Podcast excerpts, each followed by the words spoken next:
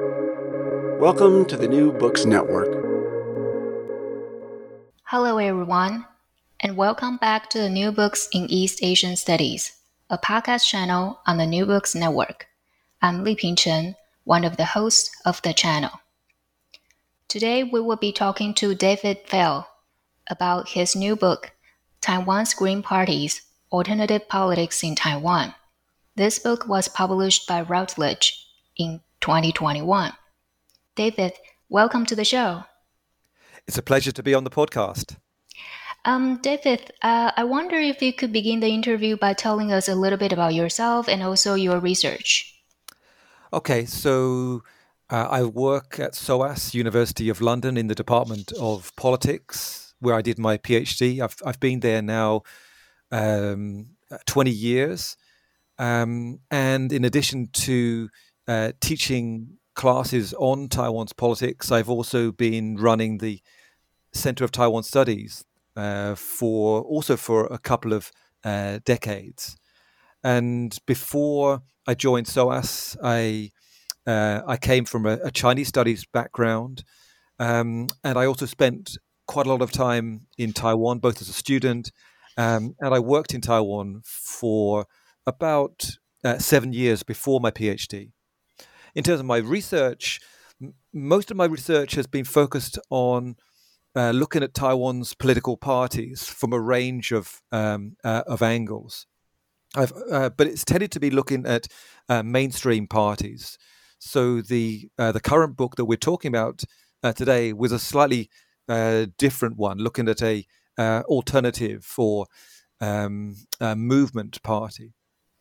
Yeah, thank you. So I guess uh, my question would be like, so how do you arrive at this project? You mentioned that usually, uh, I mean, before previously, your uh, research is more focused on the mainstream politics, but this book is, uh, as the title said, alternative politics and specifically about green parties. So uh, can you tell us a little bit about how you started or arrived at this project? Well, I think there's a. Um, it was quite a, a, a gradual uh, process. Um, I mean, I'd been interested in Taiwan's political parties since my first visit to Taiwan as an undergraduate student back in 1989. Um, seeing the way that um, a number of smaller leftist parties had tried to enter Taiwan's uh, party system. Um, when I came to do my PhD, um, I, I focused on three political parties that were particularly important during the uh, the 1990s: the uh, ruling Kuomintang, the uh, Democratic Progressive Party, and the uh, New Party. And um, we had two mainstream parties there, and we had one small party, the New Party. Um, and what I found interesting there was that um, uh, the new party didn't really fit the kind of frameworks that I was using for mainstream parties. It often seemed to act in ways that seemed quite irrational, sometimes almost suicidal. So I kind of became interested in how we can um, understand these kind of uh, alternative parties. So not long after I finished that first book, Party Politics in Taiwan, um, I wrote a couple of pieces that looked at Taiwan's um, small parties back in I think 2005, and I think in in those early pieces I did um, touch upon the uh, Taiwan Green Party, just a, a couple of short paragraphs, um, but it was more like a footnote uh, to me at that at that stage. Um, and in the end, what actually um, got me to uh, start this project was one of my own students. So, um, one of the nice things about the university I work at is that uh, we tend to have quite small classes, so we really get to know our students, so we'd learn a lot from them, uh, particularly when we supervise their dissertation projects. And um, one of my former students went on to be a candidate uh, for the Green Party. Um, and she stood for election just a couple of months after graduating from um, our master program in food anthropology. And I, I, found it really fascinating that someone could stand for national election um, with just a couple of months preparation. because in, in Taiwanese elections, you not only need a lot of money, but you need a lot of um, a, a, long uh, campaign to get elected. So that kind of caught my uh, my interest. And then this uh, former student, Yuan Ru, went on to become the co-convener of the Green Party, and she asked um, if I'd be interested in um, getting involved in doing some kind of small-scale um, uh, research on the party in the autumn of 2012. Um, and we put together a um, a plan for a couple of focus groups, uh, working together with a Taiwanese um, uh, scholar, uh, Peng Yanwen. And uh, the focus groups uh, gathered together uh, groups of former party leaders and candidates and activists. And I just found this these focus groups so interesting, so different from the uh, the kind of people that I'd been working with on mainstream parties. So uh, passionate, idealistic, uh, often quite um, angry. And um, what I found interesting was the way that um, getting elected for these kind of activists was not was often not the most important thing. Often it was actually um, party ideals, um, advocacy that mattered more than getting elected so that was something quite um, uh, quite new to me. So that was how the whole project started in December of uh, 2012. So once I I'd started, I found it hard to um, to stop, but it was a long process of putting the book uh, together. If if you think that I started in um, autumn of 2012 and s- submitted the final manuscript about uh, a year ago, in it would be late August of um, uh, 2020, and the book came out in uh, the spring of uh, of this year. So it was a long process, and uh, but very very um, uh, rewarding. In in many ways, it, it, feels like my second um, PhD. yeah. Um, so um, thank you for sharing this amazing background and this kind of connection. Um, you know, uh, this experience working with your students, and also later on, uh, your uh, um, um, uh, research uh, with the Taiwanese uh, there as well. So I think um, can you briefly introduce the Green Party Taiwan? And as you mentioned that uh, you found them, you know, uh, very energetic, idealistic, very passionate about their uh, commitment and cause. But at some time they're also, you know, kind of angry about uh, the situation in Taiwan. Um, so can you tell us a little bit more about the Green Party Taiwan uh, in terms of its core concern and also maybe the some of the um, major policies that they want to uh, promote? Well, the party itself was established in January of 1996. Um, and the party was uh, created by a group of social movement activists, uh, a mixture of kind of younger, uh, almost wild lily generation uh, activists, as well as slightly more seasoned um, um, martial law era um, uh, activists. And the party was established, I think, partly as a result of a desire in civil society to have a little bit of autonomy from the uh, the main opposition party, the DPP, uh, at that point in time, who were seen as becoming a little bit more conservative, and they had some doubts about how sincere the DPP was uh, regarding environmental and other um, uh, social um, uh, issues. So, in terms of the party's core concerns over the last uh, 25 years. Um, I guess one of the most consistent ones has been naturally environmental protection, um, opposition to um, uh, nuclear uh, power. But over time, the party has been quite diverse in some of the issues that it's uh, focused on. Uh, for example, there have been periods of time when it's particularly focused on uh, gender issues. Um, for example, the party was perhaps the first uh, to be led by a, um, a, female activist or have to have a female party uh, leader. Uh, and also, it was the first party to have a male female co convenor um, leadership uh, structure. Uh, it was also the first party to nominate uh, openly LGBT candidates, which, um, and of course, um, advocating same sex marriage well before the mainstream uh, political uh, parties. So clearly, it's tried to be um, um, quite alternative in a lot of its um, uh, key appeals. I suppose the other thing that I would add is its international engagement.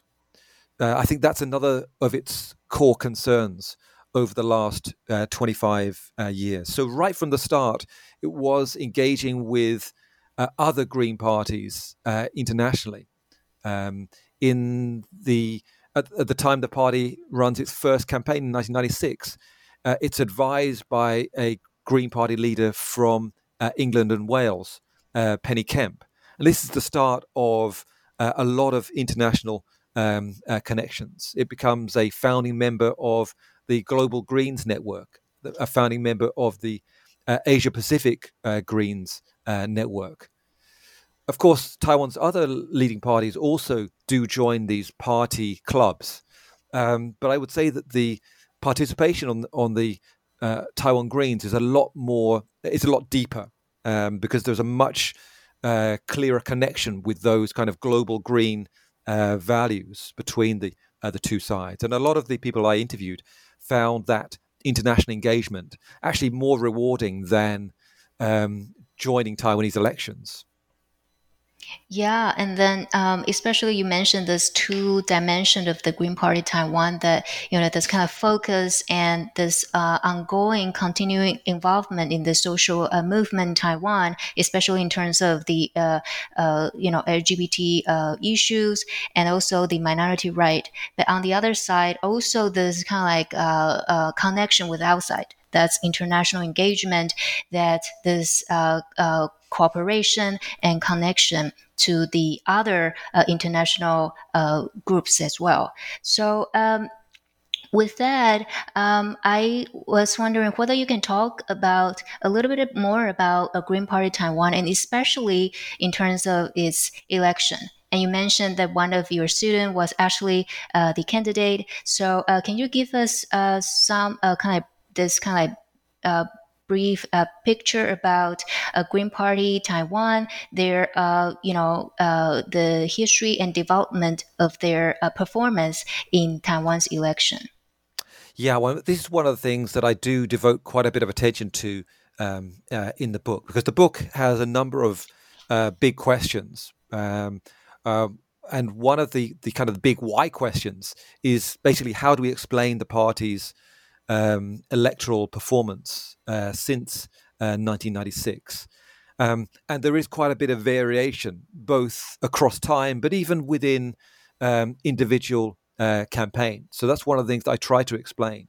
For example, um, why in 1996 does the uh, do some candidates do particularly well? And in fact, I think one of the things that's quite interesting about that first campaign in 1996 is that um, they actually do have a candidate who's actually successful and does enter uh, Taiwan's National uh, Assembly when the party is less than uh, two months uh, old, which I think is an interesting contrast if we compare this to the uh, Green Party of England and Wales, which I think takes something like uh, four decades to enter the um, the British Parliament, while in the Taiwan case it's l- less than two months.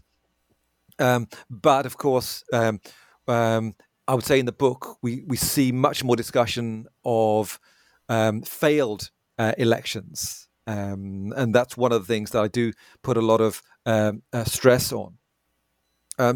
and we see fluctuations over time in the uh, uh, electoral performance. For example, we also see a period when the party almost disappears from contesting elections, and it's a pattern that's quite common in a lot of Taiwanese small parties.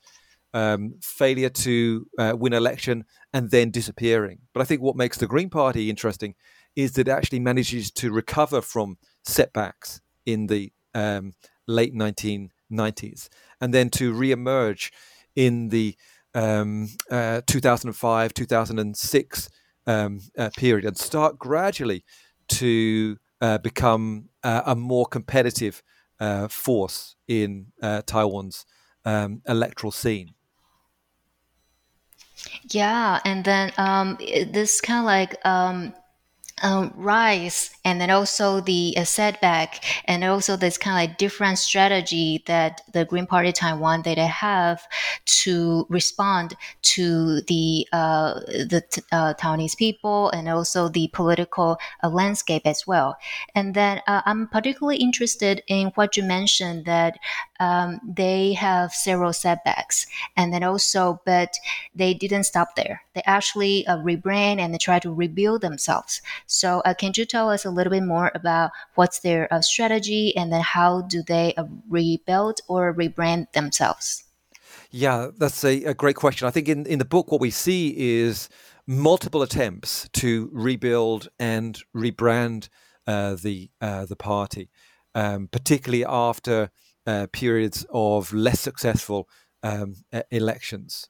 So, for example, um, when the party collapses after 1998. Uh, it takes the party a number of years to uh, to rebuild, and um, one of the uh, the features of that rebuilding is human resources. That com- this comes up again and again uh, in the book. Finding uh, enough candidates to stand, finding people who will devote the necessary time, um, and what we see in the um, um, uh, the attempt, this first attempt to rebuild the the party, it's um, a group of um, um, Taiwanese students who'd studied in uh, the UK and the US who come back after their uh, doctoral studies, and uh, they're really the uh, the force that kind of creates this kind of rebuilt party in 2005, 2006, and we see how they start seeking out potential. Um, uh, candidates and uh, activists to um, create a new uh, Green Party. And what we see then is a much um, uh, younger uh, party emerging in in 2005, 2006. But we also start to see a different set of issue appeals. For example, in conjunction with that focus on environmentalism, we start to see a greater focus on uh, gender issues. Um, part of this is because some of these figures have been involved in um, feminist movements or feminist uh, groups, such as the uh, Awakening um, uh, Foundation. Um, and also, f- um, we see some adjustment in terms of focusing on issues that maybe had been uh, neglected uh, or that mainstream parties had not been willing to uh, to touch, such as um, same-sex marriage, which I've mentioned earlier, but also issues such as the uh, the death penalty, which is a really controversial uh, issue in Taiwan, and even the Green Party at times has been a little bit cautious about um, advocating uh, lifting the uh, the death penalty.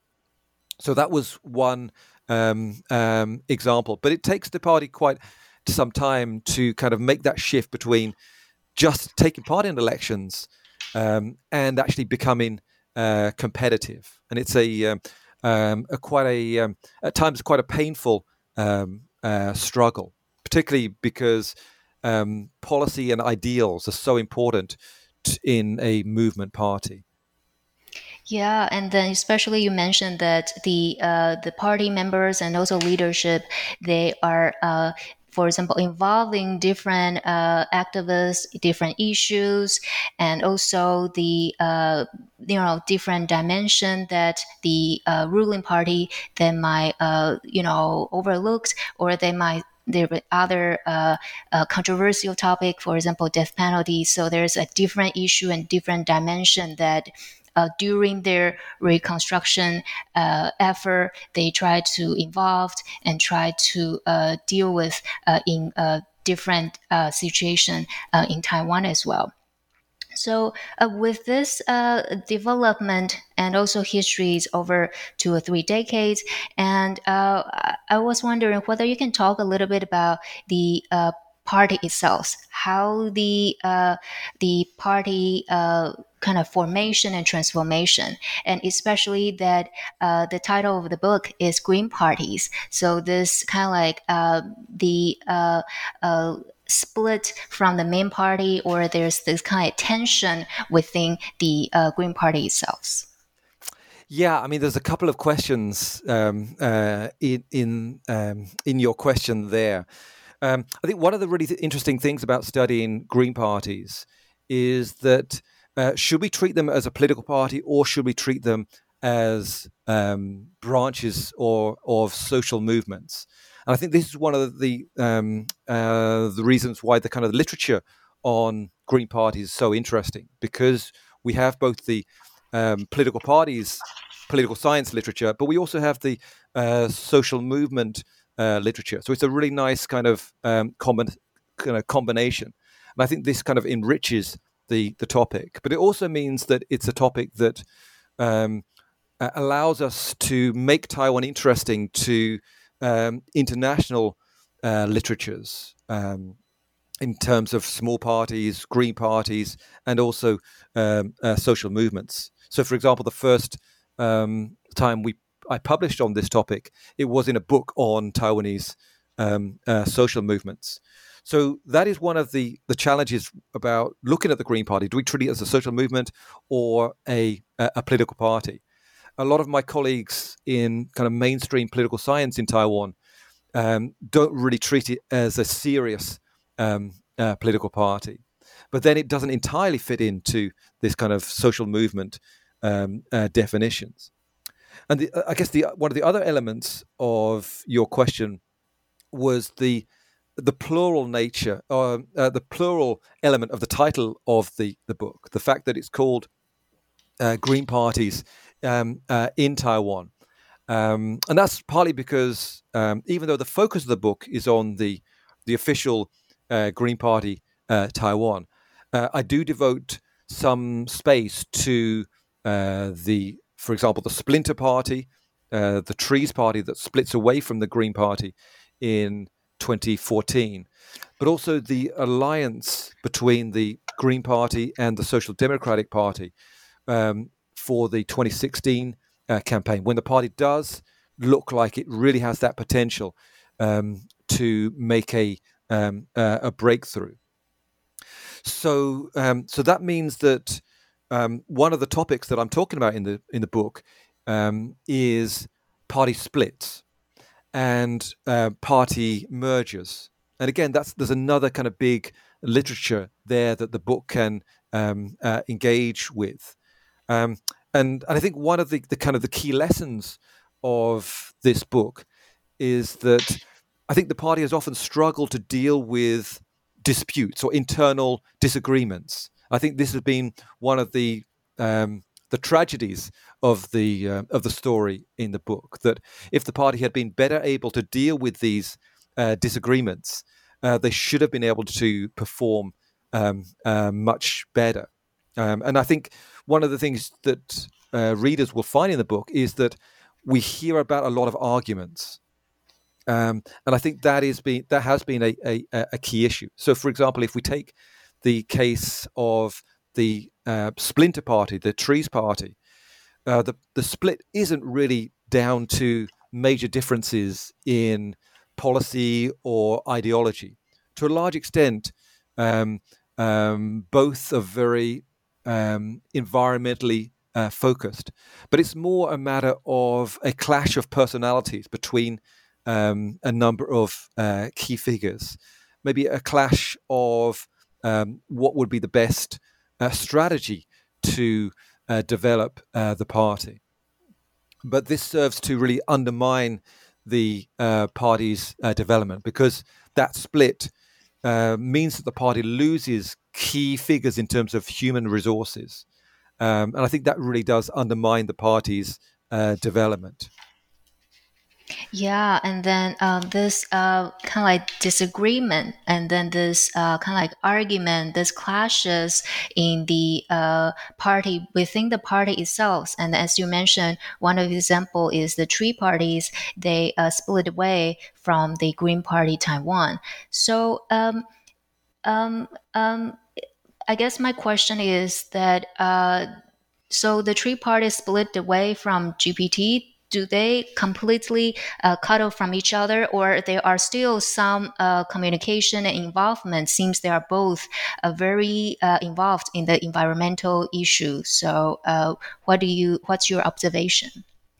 Yes um, i think a lot of people would have hoped that the parties uh, could have um, worked together.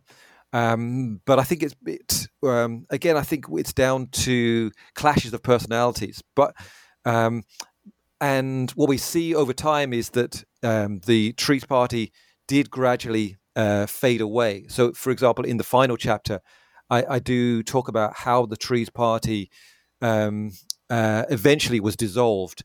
Uh, I think in 2020. Uh, so the party now ceases to exist, and its key figures have um, um, either dropped out of politics um, or have uh, some have moved to other political parties. And in fact, the um, one of the co-conven- current co-conveners of the uh, Taiwan Green Party uh, is actually a former Trees Party um, uh, candidate.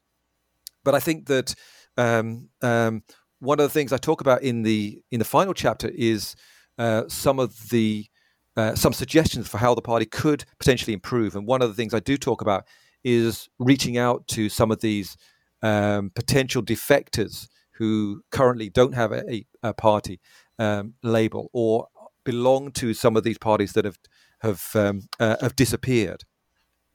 So I think dealing with uh, diverse opinions, dealing with disagreements, I think is a, uh, a key challenge. I think this is something that, that features also in uh, a lot of international uh, Green parties. Um, so one of the things I do try and I did um, try and do in the book is try and think about this question about is Taiwan's Green Party any different from um, international Green parties? And I think we could see a lot of really interesting uh, similarities, not only in the fact that they argue a lot, uh, but also in terms of the the profile, both of supporters, um, candidates, and uh, leaders. And we, I think, we again we see a lot of um, uh, similarity uh, there. Because I yeah. did have one chapter where I I look at I, I call it the really looking at the who question, where I look at what kind of people have stood for the the party, what kind of people have supported um, uh, the party. And I think that um, there um, there is there are some clear similarities. Yeah, and then um, especially um, uh, when you say this kind of like uh, they uh, the internal uh, com- conflicts and then actually you know boil down to this kind of clashes between different personalities and then how this split actually influence the human resources and the uh, you know resource for the uh, mobilization for their cause as well. And um, and you also mentioned that um, you know the their cause right and then how they uh, can speak to the taiwanese people so i was wondering whether you can speak a little bit about the people or uh, you know the uh, general uh, reception of green parties in Taiwan in terms of who is their supporter or who they are trying to speak to. Is it in terms of uh, specific generation or it's in terms of um, other different uh, context. Yes, um, I mean, I think the party has definitely tried to um, appeal to a certain type of uh, voter. Um, they've tended to focus quite a lot on younger voters. I think there's a, there's a clear sense that um, younger voters are more receptive to the kind of appeals that the party has been making, and I think this is perhaps one of the reasons why um, the Green Party candidates have tended to be much younger um, on average than the other uh, mainstream political uh, parties.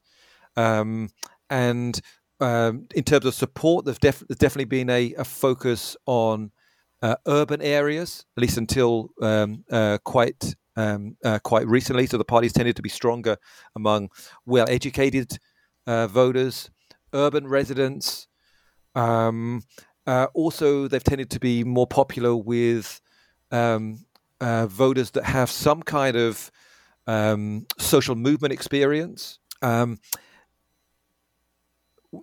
with studying a, a, small party, there are some challenges compared to mainstream parties. Uh, and one of them is um, it's much more difficult to use survey research. Um, uh, and that's one of the reasons why in the book, survey research is quite a limited uh, resource because the uh, the sample is quite um, uh, limited. But what we what I tried to do here was to to also uh, interview party members and party uh, supporters to try and get a, a, kind of a profile of the typical uh, Green Party supporter. And I think overall it looks quite similar to those of Green Party supporters in uh, in European uh, cases. Mm-hmm. Yeah, and then this uh, kind of this general uh, profile or background of their supporters seems to be younger generation or the voters who uh, is more uh, aware or more involved in the uh, social uh, movement and tended to kind of concentrate in the urban area, urban places as well. So, um, do you think? Um, because I think uh, one of the very uh, interesting um, um, phenomena about Green parties is that their uh, candidates and also their uh, party politicians seem to receive a lot of public attention. I mean, in Taiwan and also uh, in your book as well, like uh, in uh, other places that small party politicians uh, seem to receive more public attention. And in the case of Taiwan, I wonder whether it's because their uh, supporters, their voters are more active in terms of social media, or why not, or they have more attention in the mass media. So, what do you think in terms of why their uh, party politicians or their uh, um, their uh, members seem to receive more attention in Taiwan? Yeah, I mean it's it's a um, um, it's a tricky question because there's kind of two different uh, dimensions here. I think one of the things that comes through in a lot of the field work on on this um, uh, for this book was how difficult it, it was to actually get mainstream media uh, attention because the um, mainstream media was just so focused on national politics and also on the mainstream uh, political parties. And one of the things that we find is that uh, where Green Party candidates do manage to get mainstream uh, media attention, it has a huge impact on how they perform um, uh, electorally. Off, electorally. Often it is um, a, a, critical variable in um, uh, electoral uh, performance. But I think that um, Green Party figures have had to work quite hard. So I think that uh, often they've engaged in stunt politics um, to kind of um, a little bit like uh, the uh, Dang Wai politicians of the late martial law uh, era, um, engaging in stunts to try to gain mainstream media attention. For example, um, in one chapter, I talk about how a Green Party leader in the uh, 1996 missile crisis goes out um, into the uh, the Chinese missile test zone uh, to show um, to protest against uh, the Chinese threat against um, uh, against Taiwan. So just showing that um, we're as tough as the other uh, parties when it comes to um, to China. So I think that has been quite important. But I think the other element to why um, some Green Party politicians have been able to get uh, attention is because they're so different. Um, in other words, that they've been willing to actually um, uh, advocate on issues that mainstream parties um, wouldn't touch. Um, and I think that has been a um, important factor, uh, even if it, if this gains uh, critical uh, attention. Um, so I think that is just being different I think is a way of gaining um, uh, attention. And I think that's one of the reasons why uh, movement parties like the Green Party really do matter because they bring something uh, different. They bring um, diversity into Taiwan's uh, party system, which at times can seem quite um, dry and dull. And I think if we, um, again, if I look at the um, uh, interviews of party supporters, often it's the fact that uh, the Green Party uh, is not a mainstream party. It's just so different from um, the mainstream parties that gives it that uh, diverse um, uh, image. Yeah they seem to be you know providing another angle or uh, sh- uh, you know shift the spotlight to other issues that has been ignored by the society or by the ruling party. So yeah totally agree that you know they they they they care uh, about different issue but uh, even though it's different but it's still very important and critical uh, issues uh, in taiwan and um, I'm particularly interested in uh, your description about Green Party Taiwan as a movement party. So earlier we talked about Green Party Taiwan, and it has it, it's in a uh, this very interesting case that there are literature about it as political party. There's also literature about this uh, party as social movement. And can you tell us a little bit more about uh, Green Party Taiwan and as a movement party? And then uh, how do you think this influence the mainstream politics in Taiwan? Yes. Um, the party is, is, is created by social movement um, activists um, with that kind of a clear idea of it being a mouthpiece uh, or spokesperson for uh, Taiwan's uh, social movements, both uh, in terms of gender, uh, indigenous, um, and environmental. But I think one of the things that comes out of the, the research is often there's a tension between the party uh, and and social movements. Um, at, at, times, the party has been accused of trying to take advantage of social movements. Um, and and of course, social movements um, at times have been quite disappointed with the performance of the um, uh, the Green Party. So I think this has been a, a constant uh, challenge for the party. And of course, the the other actor in this game is the DPP, um, because the DPP tends to be um, um, more supportive of many um, progressive social movements compared to the the other mainstream uh, political party.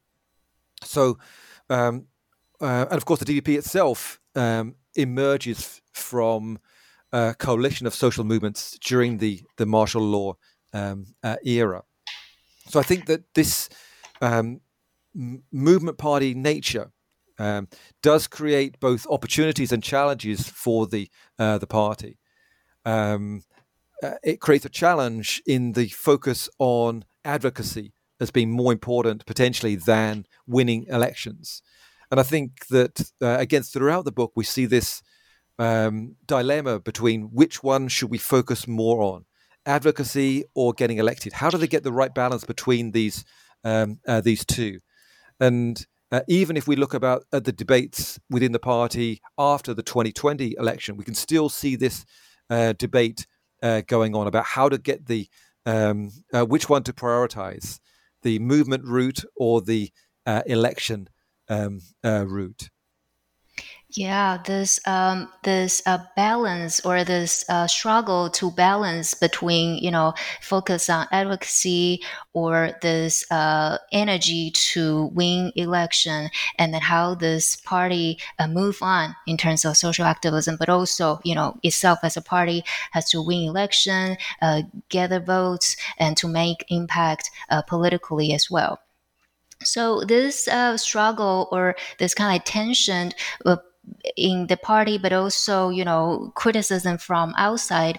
So I was wondering, can you share with us maybe some of the cases, uh, you know, especially in your interview, you uh, interview some of the members and leaders uh, in the parties, and um, can you give us some example in terms of this kind of clash or this kind of tension between uh, the members or the leadership uh, in the uh, development of the party?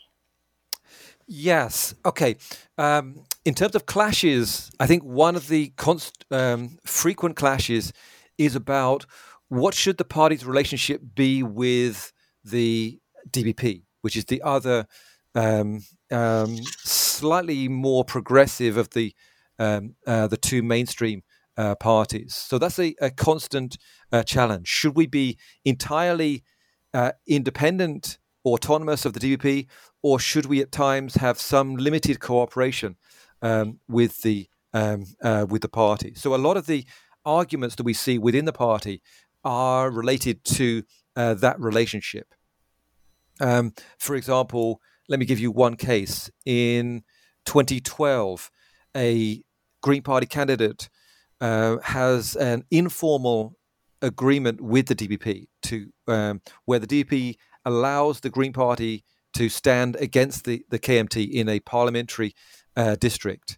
And part of that bargain is that the um, um, the DPP will support this this candidate, um, and um, there will be a kind of a tacit support for the DPP's um, uh, presidential uh, candidate, um, and this creates a lot of arguments within the uh, the party uh, about whether there should be this kind of informal alliance with the, DPP, or the party should be should maintain its uh, purity.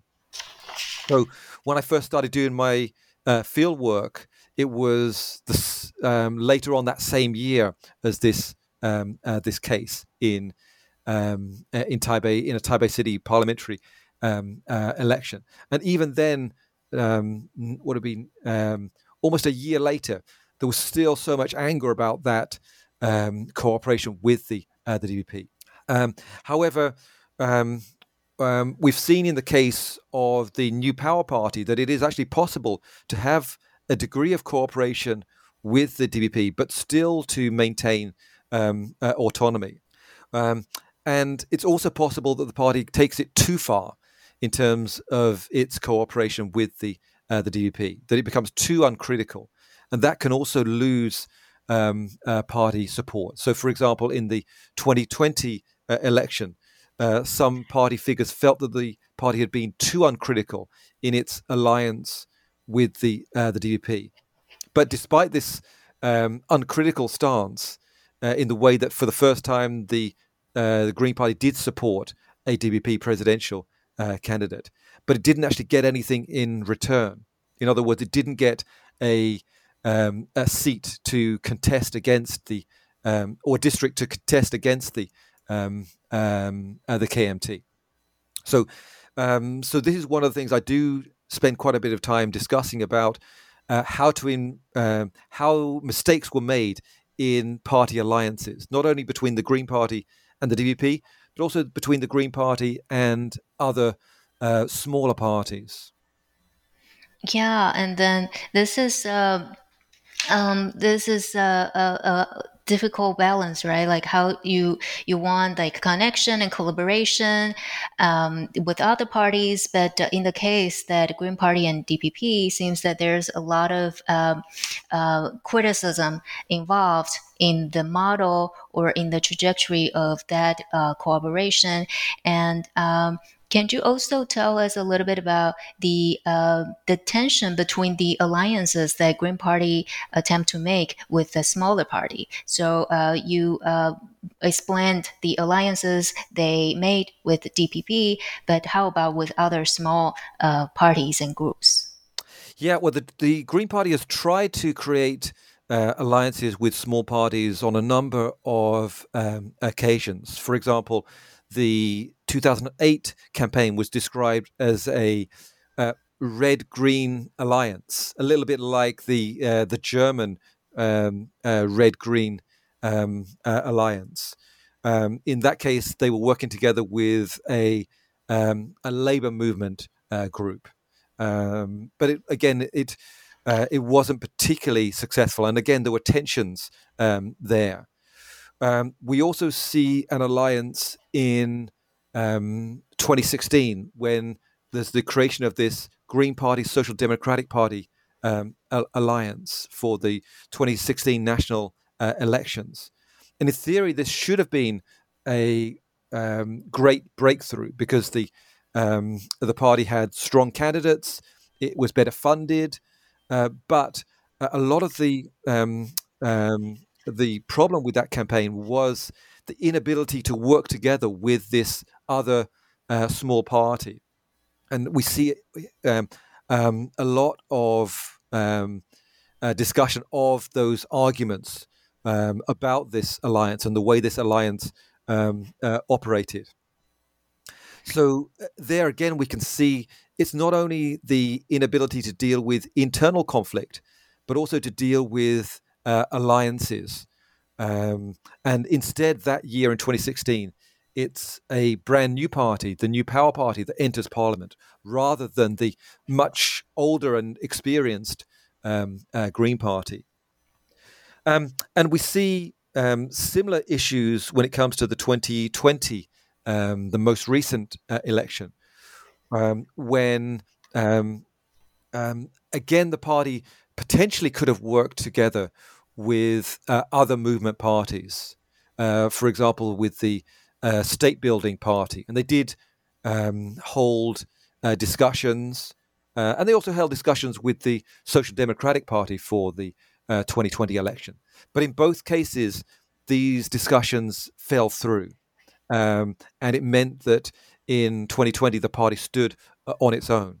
And if we if we look at the state building party plus the Green Party's uh, party list vote share in 2020, if we combine the two, then it did uh, it would have got or potentially could have got over the critical five percent which you need to enter uh, Parliament on the uh, on the party list. So I think a lot was down to um, uh, failures in negotiation between other potential um, uh, partners. And even as early as the 1998 case, I talk about some potential um, collaborative opportunities that, again, uh, didn't uh, work out. So I think that um, for Taiwan to really have a competitive alternative party, it does take, uh, it will need uh, greater coordination, a willingness to compromise, um, while just having these multiple smaller parties uh, limits their ability to really kind of um, um, transform the, the party system.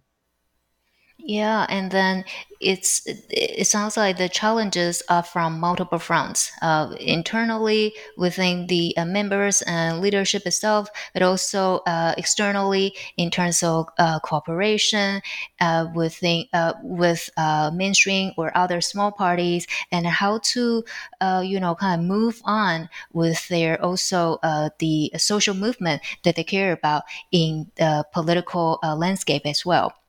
Yeah, and, I mean, I think you're, yeah. you're right. Um, I mean, one of the things I was going to follow up on was that um, I, I, would say that the overall market for alternative parties has grown compared to when the party starts out in 1996. Uh, but in 1996, the Green Party is the probably the only alternative party uh, with a smaller uh, market. But if we look at today, then um, even though the um, potential market for these kind of movement parties is is much larger, but the the field has become much more competitive because there are more competitors um, competing for that um, increased. I would say that the, the, probably the market for alternative parties is something like uh, roughly twenty percent of the Taiwanese um, uh, electorate, um, but there's just um, too many competitors. And will the DPP, will the Green Party be one of the most successful of those? Uh, is the big challenge for the future. Yeah, and then especially this, uh, um, this as you mentioned, this competition, um, not just from the mainstream party, but also within the other smaller uh, party themselves. And then, especially in that competition, and then they have all the challenges for cooperation or for uh, you know developing together. So that's you know um, they a different uh, difficulty and also a crisis uh, that uh, you know we still need to observe and then uh, um, see what will happen uh, in the future.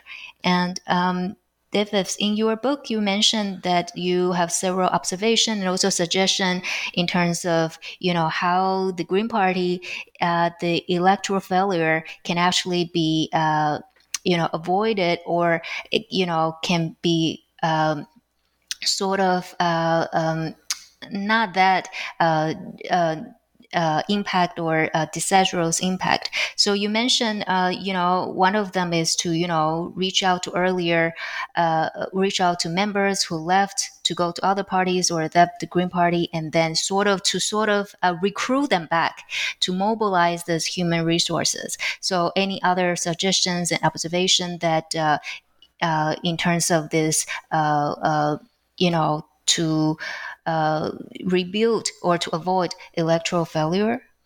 Yeah, um, I mean, I think this is one of the things that makes this project quite different from um, my earlier research because um, I think when you um, study um, a movement party, it's much easier to get involved and not be entirely um, unbiased.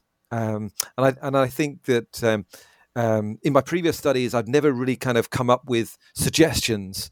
Um, but in this case, I did find myself wanting to try and produce some uh, suggestions. And I think that uh, probably when I we do have the Chinese version of this book, it probably will have uh, that probably will be elaborated in a, li- a little bit more um, uh, detail. But in terms of suggestions um, one of them that I uh, do discuss a little bit in the final uh, chapter is about uh, dealing with the relationship with mainstream parties, because um, one of the things about Taiwan's mainstream parties is that they also want to take advantage of the small parties. They would be there, um, and one of the ways they do this is by poaching um, um what they see as being strong uh, movement party politicians. So, for example, my former student who invited me to start this project back in 2012 um, was later um, uh, poached by the uh, the DPP. Uh, the leader of the Social Democratic Party, who worked together with the Green Party, also was later um, uh, poached by the the DPP. So, how do you, how to retain uh, your human resources? I think is a, an important uh, challenge, as well as um, uh, reaching out to bring back uh, former um, uh, activists and, and politicians. Um, another kind of area that I talk about a little bit in the conclusion is organization. Um, and this has been an area where uh, movement parties have often been quite weak in terms of having um, institutionalized um, party organization, party branches, um, and, and that's an area where I think the party uh, does need to um, uh, invest more uh, of its limited resources. Improving fundraising is another one that I touch um, upon. Because, um, again, throughout my interviews, this issue of um, money came up again and again, or lack of, of, of money, because Taiwanese elections are quite um, uh, expensive. So creating um, efficient fundraising um, uh, systems, I think, again, is an important uh, lesson. But of course, caution is needed here. Um, um, um finding funders who have similar ideals, I think, is really um, uh, important and uh, and challenging, and not selling your soul to get uh, elected. And that was why the, one of the chapters um, I talk about being uh, whether the party is selling its soul or it's um, uh, uh, getting elected. Um, um, this is something really important, I think, for a uh, idealistic party such as the um, uh, the Green Party. Yeah, you mentioned this uh, different suggestions and different observation in terms of you know connection or interaction with the mainstream party, and it also to uh, remodel the organization or specifically the fundraising, but at the same time also be cautious about where the funding coming from, and then be still reflecting about uh, the the structure of the party uh, itself. And um, so uh, I was wondering, can you uh, share with us your uh, sort of uh, what do you think about the uh, future development of alternative parties in Taiwan? So uh, you mentioned that you know from the 96, I mean 1996 to nowadays, you know it become more uh, vibrant, become you know bigger and bigger, more and more parties. But now we seem to at the point that each party, I mean, the alternative parties, they are in competition. So do you see this competition might continue, or do you see that there's uh, maybe some possibility of, you know, uh, more alliances or uh, connection uh, in the future?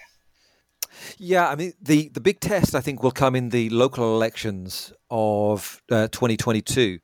Um, can these uh, alternative parties find some way of working together, or will they uh, undercut uh, each other? Um, mm, that is the um, one of the big questions. I think that really will uh, depend on uh, leadership, because generally, what seems to happen is that um, the local elections are a critical platform for getting ready for the next round of uh, local um, uh, elections.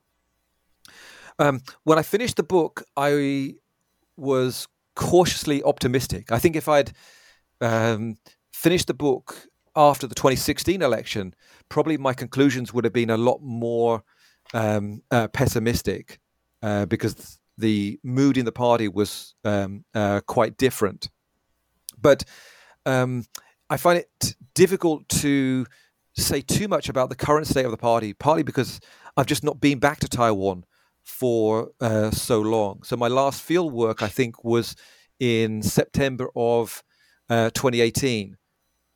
Um, and then for the 2020 election, um, I was largely relying on online sources and doing um, online um, interviews. Um, so um, that's part of the reason why I only speak quite briefly about the post 2020 um, rebuilding or rebranding. Um, uh, although overall, I was quite pleased with the the trends, particularly the way that the party tries to reconnect with social movement uh, groups that have been alienated in the um, previous uh, couple of, of years. So I think mending those bridges, I think is is really important, and I think is really quite um, uh, encouraging. But I think that, um, and, I, and I guess one of the reasons for doing the book and for having suggestions is the hope that uh, the book might have some kind of uh, value um, in terms of giving the party international attention, but potentially um, bringing um, uh, allowing the party to talk about some of the uh, the challenges or reforms that might be needed. I think that um, it's possible that the um, uh, the Chinese version may get um, uh, greater readership in Taiwan because, of course, like a lot of academic books, um, it's out in hardback, it's in English, and even where the ebook is available, it tends to only really be university uh, libraries. Um, so I haven't so far. Uh, originally, my hope was to kind of do um, to go to Taiwan after the book came out and and do some kind of book uh, talks. But I think I may wait until the Chinese version um, um, comes out for the uh, the Taiwan side. So so far, my um, the talks that I've been doing on the book and the podcasts uh, have mainly been in English and mainly for academic audiences. Although I am trying to change that. So, for example, um, uh, I think next month I'm doing a talk with a um, a British Green Party uh, group yeah, sounds really uh, amazing because uh, you know there's all the different connections and also impact this book uh, can make. That you know, uh, looking forward to this uh, Chinese version and then to reach uh, much much more audience and readership. And as you mentioned, also like different talks and then different uh, interaction, uh, as you mentioned, maybe with with uh, other uh, green parties uh, internationally as well. So uh, definitely looking forward to see the more impact of this book. And also, this book is in the Routledge Taiwan Studies series. And David, you are the series editor of um, this Taiwan Studies uh, series in Routledge. So uh, I was wondering, can you tell us a little bit more about this uh, Taiwan Study series in Routledge and uh, how uh, this uh, series, the goal and also the purpose? Well, um, the as I mentioned at the at the start, I've been involved in um, Taiwan studies for a couple of decades now, and I think one of the things that we've been trying to do in uh, in the center that I'm um, involved in is promoting Taiwan studies in different ways. Uh, so, th- for example, through teaching, um, through organizing academic events, but also through uh, publication. So I think it was back in I think 2009 that we created this uh, this book series. Partly we felt that um, uh, there was something missing in the Taiwan studies uh, field. There had been a, a, a Taiwan series at ME Sharpe, and that, but that seemed to have faded away uh, by the um, uh, early 2000s. So that was one of the reasons for creating this series, and it seemed at the time that the the field of Taiwan studies was very very vibrant. Um, uh, a lot of great research was being uh, done, but we were kind of hoping that we kind of, could kind of bring together um, um, a group of publish, publications with this this series, and I think it's been um, one of the things I feel particularly proud about. Um, and I think we've now published, I think by the end of this year, we'll have published about 38 books uh, since the um, the series was created, and we've the books have been quite diverse in terms of the kind of topics that we've been um, uh, we've been covering. So, for example, uh, for example, this year um, we have a book on uh, contemporary Taiwan indigenous studies. We have a book on uh, Taiwanese music. Um, uh, last year we had one on um, mainlander uh, Taiwanese uh, literature. Uh, so it's been quite uh, diverse, and it's again, it's one of these gr- things that I really enjoy about being involved in the Taiwan studies field. So I'm a political scientist. I work in a politics department, but by getting involved both in the series and also in uh, European Taiwan studies, um, it means that I'm kind of exposed to uh, so many different uh, disciplines uh, with a Taiwan uh, focus. And I think it's one of the reasons why um, I, I, found um, being in this Taiwan studies field so enjoyable. Yeah, and this is indeed such a great uh, uh, book series in Routledge, like as you mentioned, this kind of diversity of different discipline and different fields, and all the uh, writers their different perspectives on Taiwan, and also the research on uh, Taiwan studies as well. So uh, definitely uh, recommend our uh, audience to check out the series. And uh, David, you also mentioned earlier you are the director of the Center of Taiwan Studies at SOAS University of London, and do you want to uh, introduce a little bit about the activities that uh, uh, the center uh, have or other uh, initiatives uh, the about Taiwan studies. Yes, well, I was quite fortunate that when I left Taiwan to start my PhD in 1999. Um, that was just at the moment when the Taiwan Studies program was starting off uh, at SOAS. So I arrived just at the right time. So it meant that I could join the first classes as a student. Um, and then I did my postdoc at, at SOAS. And gradually over time, we've been able to kind of expand the, uh, the Taiwan Studies uh, program. Um, again, doing a mix of these those kind of three kind of core things: uh, teaching on Taiwan, uh, running Taiwan studies events, um, and promoting uh, publications. Um, and um, in addition, of course, to the, the book series, um, I think another real important indicator of the state of the field is the, um, the creation of the Taiwan Studies Journal, the International Journal of Taiwan Studies, that's edited by one of our uh, research associates, um, uh, Ming-Yeh Rawnsley. So um, um, it's a really exciting um, time. I've, I've, talked about this kind of golden era of Taiwan uh, studies. Um, and I think if we just look at it from the perspective of uh, my university's center, we can see how um, a center has been has evolved from maybe just having a few events a year to uh, running something like 60 or 70 um, events um, a year. And what we try and do is run events that um, are linked to our teaching program. So we have something like um, we have an MA in Taiwan Studies, and we have about six postgrad and four undergrad uh, Taiwan focused um, uh, modules. Um, so trying to make sure that these different elements, uh, publication, ideally publishing things in the series that can be used for teaching, running events that will be useful for uh, teaching, and then hoping that our graduates uh, can uh, stay in the field in some way. In other words, that they can do something um, um, that's related to their studies on Taiwan. So, for example, um, uh, some of our graduates have gone on to uh, work in the diplomatic sector or in the media sector. Uh, that can be very, very um, uh, rewarding. Um, of course, one challenge this year has been coping with um, the COVID crisis, um, and that um, that meant kind of shifting to online teaching and online uh, events. So one of the things we're quite excited about now is kind of going back into the into the classroom, um, and um, will we be able to run in-person academic events uh, this year, as we've got so used to doing um, on, online um, uh, events?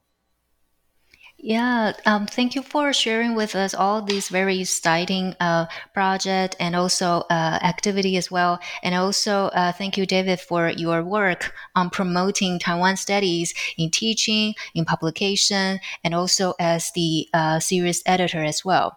So um, here comes our uh, last question. That is the traditional final questions here at the New Books Networks. So uh, can you share with us um, what you are working on right now or what your uh, next project is? Well, I think when we finish a book, we often want to move on to the next um, um, uh, next project. But in this case, I'm not quite there yet. In other words, I'm still in this kind of um, uh, transition uh, period. Um, I've um, with my first book, I didn't do any kind of book promotion, um, but this time I've really kind of uh, taken the book promotion a, a, lot more seriously. I've, I don't know. I think I must have done about fifteen or twenty different um, promotional talks or podcasts uh, for this uh, this book, and I'm kind of getting ready for um, another series of aut- an autumn tour on the book. So that's one of the reasons why I'm not um, uh, quite ready for the new project. I, I, suppose the other thing I would add is that um, I've been working on the Chinese version of the book, which is for me is really exciting um, because um, rather than being a direct translation, uh, I'm working together with three uh, former party uh, leaders um, um, who um, played roles in the party at different stages in the party's uh, history. Um, and um, so we're working on rewriting the book, but bringing in their perspectives. So uh, that has been, it's been, the progress has not been as fast as I would uh, like, uh, but it's been something very, very um, uh, new and different. I think co authoring can be really, really uh, interesting um, a little bit like um, uh, learning how to deal with different um, uh, opinions. So I'm really excited about how this is developing because I've um, I've never actually published any um, of my books in Taiwan in Chinese. So um, and it will be great to actually do a a book tour of the Chinese version of the um, of the book. It's just a question of whether we can put it, um, bring it all together, because of course we're all uh, very busy uh, people. Yeah, thank you for sharing this uh, project because it sounds fantastic that in a way that it's a Chinese version, so it will definitely reach uh, more uh, readers and audience, different communities, but also this uh, a project to co-write and to cooperate with the uh, party leaders in this versions as well. So definitely looking forward to your, your uh, Chinese version and then also all other upcoming projects. So uh, I want to thank you for being on the show today, and then uh, share with us your uh, new book, and then uh, zoom in in uh, different moments, and also different. Uh, development of the Green Party Taiwan's and also the alternative politics in Taiwan as well. I appreciate your time and really enjoyed it. Thanks. It's been a pleasure to discuss this really fascinating topic.